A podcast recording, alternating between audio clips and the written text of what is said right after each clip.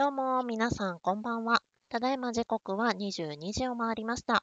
本日も映画ファンの集いがお送りするツイキャス配信、おうちで生飲みメモ始めていきたいと思います。私たち映画ファンの集いは、これまで東京、大阪にて映画好き同士のトークイベントを開催しておりましたが、現在はオンラインにて定期的にイベントを開催しております。本日の天の声を務めます、しおです。どうぞよろしくお願いいたします。こちらの配信のハッシュタグは、シャープナミムメモですので、ぜひこちらのタグをつけてコメント、感想などツイートしてみてください。さて、本日のトークテーマは、12月何見る会議でございます。ということで、イベントで司会を務めているナミコさん、ミムさん、お話をしてもらいましょう。それでは、タイトルコールお願いします。はーい。映画大好き。おうちで話そう。ナミムメモ。パチパチパチはい。ということで、改めまして、本日のトークテーマは、12月何見る会議でございます。12月は話題の新作が多数公開されるラッシュの月です。待ちに待ったあの作品がついに公開というふうに、もう燃えたぎる思いでいる人も多いのではないでしょうか。お二人いかがですか？とね、クリスマスイブにいろいろ被ってるんですよ、私ね。いやー、待ち遠しいな。クリスマスイブな。うん、一人で映画館だな。いろいろというと具体的には、まあ、キングスマンもそうですし、あと、呪術廻戦のですね、あの、ゼロ感のやつもですね、ちょっと12月24日公開なんで、僕ずっとこう、24日は映画館にいるかなっていう感じですね。あとはまあ、今日ちょっと見てきちゃったんですけど、ベノムも楽しみでしたし、まあ、マトリックスも楽しみだな。なみこさん、ちなみにあります？何か。そうね。私もちょっとベノムは見る予定だったな。今日はちょっと行けなかったんだけど、まあ、来週あたりにはちょっと見に行こうかなとほう思ほうほうほうほう。まあなんかでかいやつは今ザラって言っちゃったけど、まあ一応他にも今月いろいろあるにはあるんですよね。まあ、あとはあの、ちょっとあの、あまりにも月末すぎて、あの、先月カウントしなかったけど、ミラベルとかね、ディズニーだと。ああ、メガネのやつ。は いミラベルと魔法だらけの家ですね。はいはいはい。あれ一応今月なのか？先月末？先月末だね。ああ、まあでもまあ、ほぼほぼ12月みたいなもんですよ。にしてももう12月か早いっすね。まあ逆に今年、今年っていうか今月は意外とうん。なんか渋めな作品多くない？そうでも言うて大きいのあるんじゃない？だってラストナイト・イン奏法だってあの東京国際映画祭でやってたやつじゃない？これって確か。まあ、毎週映画館に週末観だねっていう方も多い月だと思いますよ。まず、先ほども出てましたが、もうすでに公開されています。ベノム、レッド・ザ・ビー・カーネージ。いやがー、ベノムちゃんが久しぶり、もうひたすら可愛い映画だった。もうベノムの続編ですね。こ来週話すかと思いきやね、来週話さないからね。うん。ははい。で、あとは、パーフェクト・ケアという作品も、いこれは、あの、朝の情報番組でも取り上げられてましたね。これあそうなんだはい。某、某こ、れなんだっけ？某ブ、ブラ、ブランチ、あ某ブー、ランチの番あの組でね、ランチとあれの間みたいな感じですはい。ね。別にまあ言ってもランチの映画情報は結構あれだよ、参決まったじゃねえかよ。私とミムさんが必死に番組名をぼやかしていたのを突破していくナミだってあコさんっていうの映画のコーナーはいいコーナーだもん、あれは。まあまあそうだけどいいいコーナーなんですけど、いいコーナーねなんですけど、まあいいや。はい。まあ一応どう、どういう映画でしたっけ？これ、パーフェクトケアって。パーフェクトケアはですね、うん。いや、まあなんか今、ナミコさん言う流れかなと思って言わないですね。ちょっと、ちょっと今日、あれですね、うんなんか、なんか、歩調が合わないですね。そうですね。まあ一応、まあざっくり言ったらですね、法廷後見人のマーラが判断力の衰えと高齢者を守りケアすることが仕事だって言ってるけど、なんか裏で、ね、かなりあの、ねうん、言うんかい。からお金をすごく踏んだくってるっていうね、かなり悪徳な、あの後見人。まあいわゆる詐欺師みたいな感じですかね。まあ、裏であのお医者さんとかね、介護施設がグルになって絞り取ってるっていう。ね、常にだから失敗はしたことがなくても順風満帆なんだけど、うん今回狙いを定めたあのおばあちゃんがなんだかどうもあのちょっとうさんくさいというか影になんだかいろいろありそうっていう。まあ、まあとりあえずマフィア絡んでくるお話ですね。っていうね、ちょっとね絡んでくこれは。どどんな風になるのか気になりますね、これラストね。うんね、だけどなんだか痛い目に遭かうというよりはなんかこう負けなさそうだね、なんか。どうなんだろうね。なんか、こういう映画なんか昔の日本とかに結構ありそうだけど。なんか、マルサの、マルサの女シリーズっぽい感じの。まあ、主演の方は、あの、ゴーンガールに出てたロナムンドバイクですからね。あロナムンドバイクか。とか、まあ、ちょっとそこら辺も結構注目作なのかな。あと、なんか、豚のドキュメンタリーありません？なんか12月10日に。12月10日ですと、えーこちらですね。なんかグンダという作品がドキュメンタリーでございそうます。母豚軍だと生まれたばかりの子供たちの、なんか、んなんだろう、豚のドキュメンタリー？ナレーションも音楽もない、ただただ豚が生きているのを見るだけのドキュメンタリーとか10日にありますね。まあ東京国際映画祭で牛のドキュメンタリーやってるぐらいだからね。流行りまあ流行りなんかよ、こういうのね。うん、まあ、現実の方が作ったフィクションよりも劇的なことっていうのは多々あるよっていうのを学ぶ的なことなんですかね。どうなんだろ なんか、環境映像みたいな感じで、ちょっと下手したら寝てしまう。うん、そんなことない。面白いかもしれない。う。ちなみにこの12月10日は、まあ、あの、一大ムーブメントを巻き起こしたあなたの番ですの劇場版もあるので、映画館は賑わいそうですね。あと、うんラストナイト・イン奏法という作品もこの日に公開されます。先ほどちょっとミムさんがちらっと挙げてくださってましたね。まあ、これはエドワー・ライトの監督、脚本作品、アニャ・テイラー・ジョイ、トーマシン・マッケンジー。もう、もうこの二人が出てたらもう、もう目目が癒され、美しさに逆に潰れるのではないかと。いやー、でもこれあれですよ。確か東東京国際映画祭なんかチケットが即完売だった記憶がありますね。もうアニャ・テイラー・ジョイはね、もう今年はクイーンズ・ギャンビット、今年だっけあれ、クイーンズ・ギャンビット、年ですね。正確には去年でした。はい、あクイーンズ・ギャンビット。そうなんあとはあのスプリットだとかにも出てましたし、ううんん。あとはトーマシー・マッケンジーはあのジョジョ・ラビットが割と、そうだね。有名ですねあー、あの人か。はい、はいあのはいはいはいはい。最近だとオールドにも出てましたね。うんうんうんうんはい。こちらのこの二人、話題の今をときめく若手女優さん二人が主演を務めるという。いやー、これは見に行く人多いんじゃないですかね。一応ジャンルとしてはホラーなんですかね。え、そうなの？らしいなんかすごいよ。キラキラおしゃれな映画かとだからピン思ったら。とこないんだよね。エドガー・ライトがホラーっていうところに全く。ほー。ピンとこないからこそ興味がある。なんかそういうかな、あらすじ読んでもさっぱりよくわからん感じのあらすじだから、これは何とも言えないですね。そうですね。割と謎に包まれたあらすじ作品になりますそう。が劇場に足を運ばないとというところですね。ただのおしゃれ映画ってわけじゃないんですね。はい、ホラーというかスリラーに近いという情報を今いただきました。ういなるほど。もうすでに見てる猛者だわ。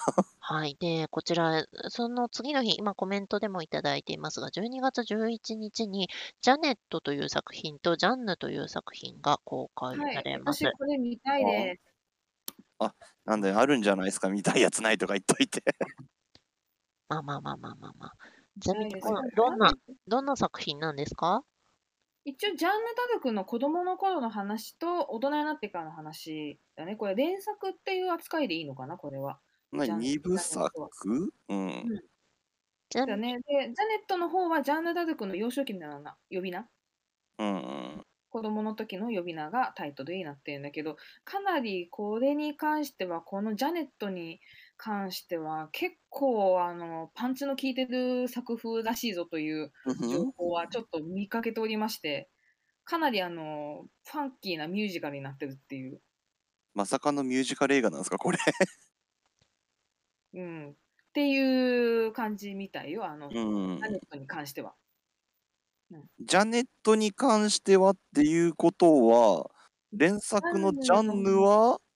違う？もしかしてそういう。ことでもないらしいというね。ほジャンヌの方はサスペンスとアクションというジャンル付けがされていますね。ほかなりあのあれみたいですよあの馬に乗ってるあのシーンはあのかなりのあの見ものらしいそうですよ。ほう。なんかすごいですね。この第1作と第2作でガラッとイメージ変わる感じの映画なんですね、なんか。でね、だからあの。神様の声を聞いたっていう体験をだからその原体験っていうものをだからあの見せるのがジャネット。うで、ん。ナンヌの方はその捕らえられてほら異端裁判かけられた時にうあのん。すごくその何自分のことをほら罪人だ罪人だって責めてくる人に対してあの反反発じゃないけどほら絶対に屈しうないっていうん。ところで見せるっていうかもう本当にあれだよね道と性っていう感じだよね。うん。感じで見ていると。どんなもんかな私はジャネットの方に興味はあるんだけど、もしかしたらちょっとどっちも見見た方がいいいや、なのかも。でしゃろうね。なんか連作ですし、一応。コメントで見る順番を間違えないようにしたいですっていうふうにいただいてるんです。どういうこと？まあ、あの、あれでしょう。じ時系列で見るか、逆で見るかというところですよね。まあでもどっちも楽しめるんじゃない？まあどっち見ても。あえて、あえてのジャンヌから見てジャネットを後にというのも、この絵は同じ日に公開されているので、うん時間さえやりくりすればできますね。ははいあ、。なるほど。じゃあネットとジャンですね。はい。はいはいはい、で、あとはもう少し進んでいきますと、えー17日に公開される作品も多数ございます。あえー割とこう有名どころで言いますと、ボスベイビーの続編がございますね。こちょっとれテレビでまだやってたんかい？はい、テレビでも CM やってますね、こちら。はいはいはい。え、あこれちょっとベイビー成長してないんですか？いや、なんかもう成長して、でも戻ってきて何か薬か何かで小さくなっちゃうみたいな。なんかああれ？れどっかで聞いたことあるわ。あれ？僕の名前は、うんコナンみたいな感じになってるな。大人になったテッドをスーパーミルクでボスベイビーに戻すというような要素が登場するみたいですよなん。だそれ。無理やり続いたな。はい、まあでも、ね、なるほどベイビーはファミリーでも楽しめるいい作品というふうに聞いてますけれども。はい。はい。あとははい、同じ日に、えーこちらはごめんなさい。私、詳細が把握できてないんですが、偶然と想像という方が、あともう一つが、マトリックス・レザレクションズでございます。あこれ何年ぶりだ、マトリックス。はい、17日、未来を選べと言われております。とあの大団円で終わったと思いきや続くんかいっていう。またまあでもちゃんと大団円ってわけでもないのかな、あれね。おこれそうかはい。これ、これ以上言うと、だから見てない人にとってはネタバレになるからはい言わない方がいいのか。はい、ジョンじゃあ何ウィックとも言わん。ジョン・ウィックって言いかけてる人がいますが、ジョン・ウィックじゃないですからね、マトリックスですからね。似て非なるものですから、こちらは。ね、私去年初めてマトリックス見たので、すごい面白かったからね、すごくこれ気になるの。う一応俺となるこさん、マトリックス世代じゃない？世代じゃないですか、これっあて。のめあほら、あの、あれじゃん、あの、イナバウアーみたいな感じでほら、曲はいがってはいはいはいはいはい。みんな真似してたね。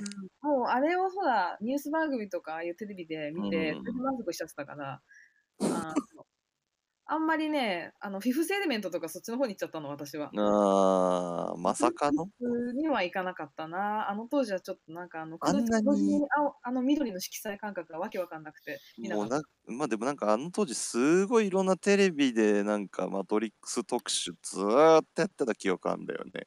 あとなんかあのみんなでスミスの格好をしてネオをネオを追っかけるみたいなそういう鬼ごっこもやってたし。ねえ逃走中だよね、もはやね。ねそうだね、逃走中だね。確かに、今ちょあの格好してても逃走中って思われちゃうかもしれないね。そうだね。まあ一応続編っていうことでもう十十何年ぶりとかそんな感じかな多分最後の作品から。おそうですね。うん。い社やな会ぜ現象。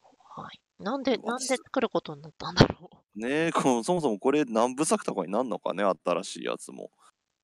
どうなんだろうね。で見ないとわからんだろうな。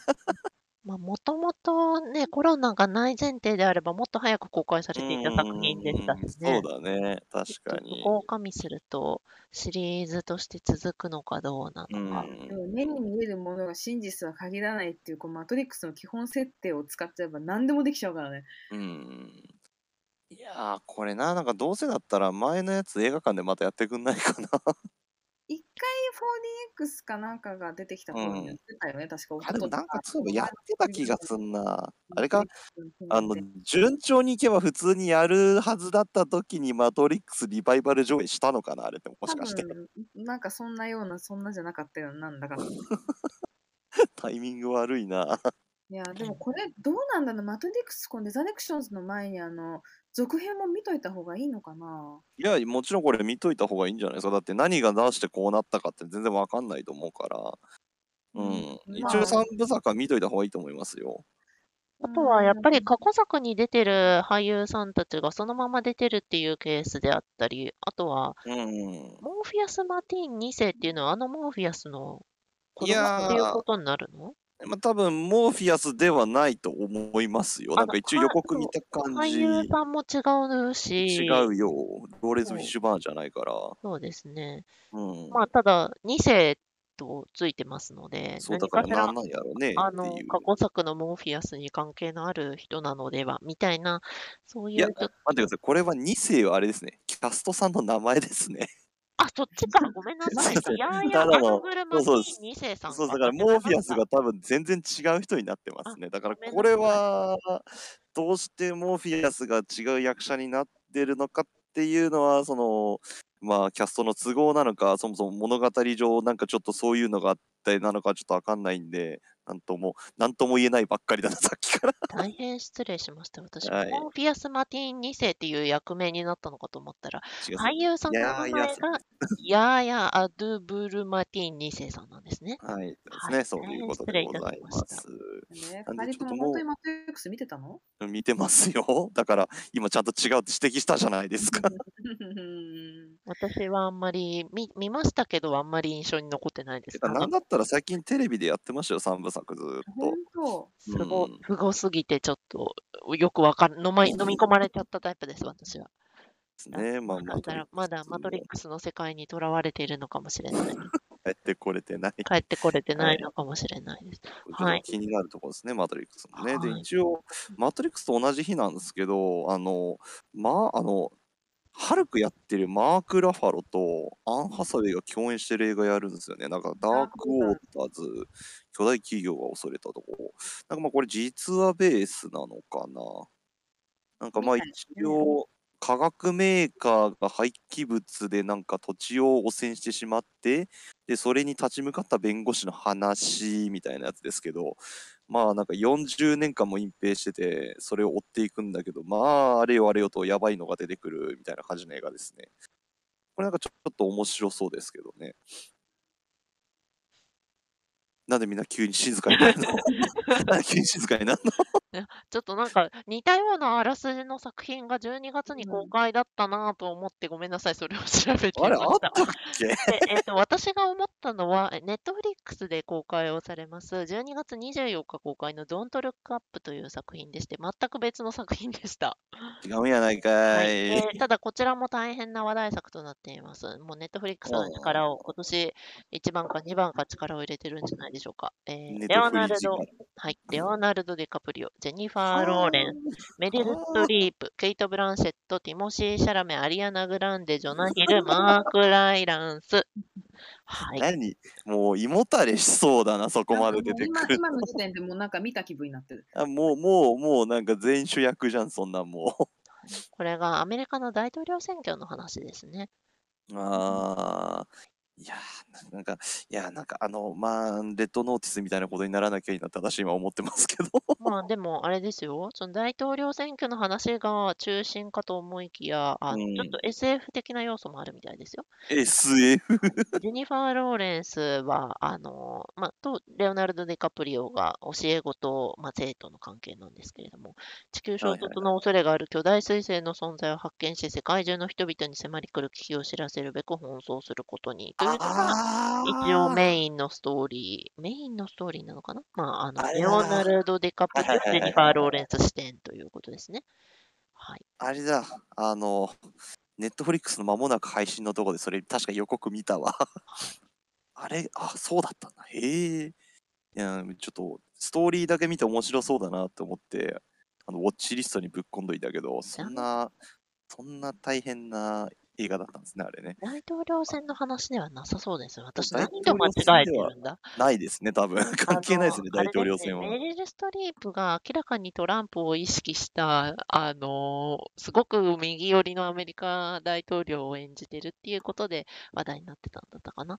すみません。なんかちょっとふわふわっとした会話で 繰り広げております。大丈夫か、今日？ふわふわっとした会話で繰り広げております。だって公開前の作品だもん、しょうがないよ。いや、にしてもさ、前は。いやー、まあでもそうですし、まあ、さっきも言いましたけど、クリスマスイブ、やっとキングスマンやりますよ。よかったね。そうですよ。もうなんね一回延期になったか、もう本当に。もうとっくに見てるはずだったのにさ。何回延期になったんですか？え、これなんキングスマン何回 ?3 回ぐらい延期になってね、こいつ。ちょっと待ってくれ。キングスマン。えー延期何回でちょっと検索してますね。延期、なんか、もうサジェストで出てきた。4回目ですね。?4 回の延期を経て4やっとです回ね。いや、2021年8月でって言ってるから、5回目じゃない。5回延期し5回て、12月24日になってんじゃないかな、これ。いやー。やば。まあ、キングスマンと映画ファンの集いは、ちょっと切っても切れないと言いますか、一部ご参加者の間でものすごく強く人気のある作品ですからね。そうですね。はい。キングスマンいやー1作目が公開された時には、我がイベントにももうほとんど一年中キングスマンの話ができるエリアがあったりなんかしましたからね。ありましたね。ずーっと毎回同じ人がずっとキングスマンの話してた気がすんな。毎回、毎月ミムさんが、あの、コリン・ファースの濡れた前髪の話をしていたなということを違今う思い返し濡れました。濡れたじゃないです。濡れたじゃないです。乱れた前髪です。はい、はい、はい。はいこういう感じこういう感じの話を毎月、毎月やってた時期がありましたね。最高ですあれはもう、もう私の年間ベストではないですけど、オールタイムベスト乱れ前髪に入りますからね。オールタイム乱れ前髪ベスト。他にもあるんかいって話ですけど。まあでもいやということで今回のフはいァーストエージェントはあれなんですよね。まあ過去作前日談というまあ、いわゆるそうです。あの、いわゆるキングスマンが誕生する時の、あまあ、キングスマン誕生秘話ですね。どうして生まれたのか、みたいな。まあ、だいぶ過去の話なんで、第一次世界大戦か、これ。ね1918年だから。はい。うん、の頃のお話ですね。なんでまあ、過去作見てなくても楽しめるんじゃないかな。まあ言うてまあ過去作言うても2本しかないから、サクッとは見れるけど。まあ、そでまあもそもね、そのうんキングスマンっていうのが、まあ、あの、世界最強の超過激スパイ組織の名前がキングスマンなんですけれども、はい。まあ、その組織がなぜ生まれたのかという前日談をはい。描く作品ということでございます。一応まあドラマの話も進んでるみたいなんで、ちょっとね、これからまたキングスマン動いていくんじゃなかろうかっていうことですごい楽しみだわ。私はちなみにキングスマン2作目はあまりちょっと私の好みに合わなかったんですが、このはい3作目のこのファーストはいエージェントの予告で、あのはい、階層ラスプーチンが出てくるっていうのを見たときに、あ、これは見なきゃいけないなと思いました。でですか世界、世界史好きなので、私は。ああ、なるほど。階層ラスプーチンまあまあ出してくるんだと思いまして。いや、まさかのロシア絡みかいっていうね。まあでもなんかあのコリン・ファースたちのその後をさらに書くよりはね、前日音をね書いてくれた方が面白いよね。まあまあ、新しい話だからねて、うんまあ、ワクワクはしますよねっていう。キャスティングもガラッと変わりましたからね。キャスティングというか、まあ、キャラクターがもうガラッと違いますからね。生まれてないですからね、あの人たち。昔の話だからね。まだ全員オールキャスト変わっておりますね。それもまたいいね。新鮮ですごく。そうっすね。いや、あとは、呪術廻戦のゼロも見なくちゃな。楽しみだな。呪術廻戦はなんだかあの私あの知ってる人から聞いた話だとあの、はい漫画で見るよりもアニメで見た方が話が漫画は一切見てなくてアニメちょっと見たんだけど、どうなんだろうまたいやいやいや、これはまあ、はいはいはい。いや、まあ映像、その映画、その映像作ってる会社がね、すごいあの、技術力があるっていうか、あの、いい作画に定評のある会社なんで、これはね、アニメ見ててすごい安心のある作品だと思いますよ。まあ漫画も結構ちょっと、なんだろうな、作者さんの作風なのか、ちょっとこう、筆がちょっと多分ハンターハンターに出るかな、絵柄。うん、そんなことないかな。え、結構しょっちゅう救済するんですか？いや、そんなことはないっすよ。むしろ頑張りすぎて、ちょっと急、あの、と後半ちょっと絵に乱れが生じたかなっていう時はあったけど、休んだ方がいいですね。そうだからね、まあ、ということで、まあ、なんでまあ、一応その、まあ、アニメは途中で終わってて、でこれ、まあ、呪術廻戦ゼロっていうのは、そのまあ、今さ、テレビでやってたアニメの主人公たちが、まあ、呪術高専に入る前のお話ですね。3年生たちの、2年生か、2年生だか3年生のお話ですね。ということで、ちょっとこれは、まさかねじゃ、あ、履ク修リスマスに見るとそうですね、履。修して、呪術廻戦、デートムービーにもいいかもしれませんね。そうかもあれね、これはね、デートムービーですよ。はい。さて、話題が尽きないところではありますが、そろそろ終わりのお時間でございます。ここで皆さんに私たち映画ファンの集いの活動についてお知らせしていきたいと思います。ね。はい。これまで東京、大阪にてリアルトークイベントを開催していた我々映画ファンの集いなんですが、現在はレモ、リモというインターネットサービスを利用したオンラインイベントを無料開催しておりますが、えーこちらの、はい、えーリモというインターネットサービス使ったオンラインイベント、実は今月が最後という形となります。ちょっと別の、あの、ネットサービスを使ってオンラインイベントはやりたいとは思っているんですが、一旦このリモというサービスを使うのは今月が最終回ということになります。で、気になる日にちなんですけれども、えー12月の25日土曜日、合ってるかな ?25 日土曜日、はい、のこちら17時、夕方の5時からでございます。えーボリューム25、25日の25回目でございます。はい、こちらクリ予スマスね定しております。はい、クリスマスですよ。サンタが街にやってくる日、やってきた日、はいまあ、どっちもいいや。はい。こちらの参加申し込み絶賛受付中でございますので、この放送を聞いたらすぐに、すぐに申し込んでください。はい。ね、さっきも言いましたけど、今月いろいろ映画映画の注目作あると思うんで、ぜひとも話しに来てください。2021年を振り返るような企画もご用意しておりますので、鋭意準備中でございますので、ふるってご参加のほどお願いいたします。はい今後の詳細につきましては、イベントアプリ PTX や映画ファンの集いのツイッターアカウントをチェックしてみてください。また、本日のように毎週末ツイキャス配信生並みメもお届けしております。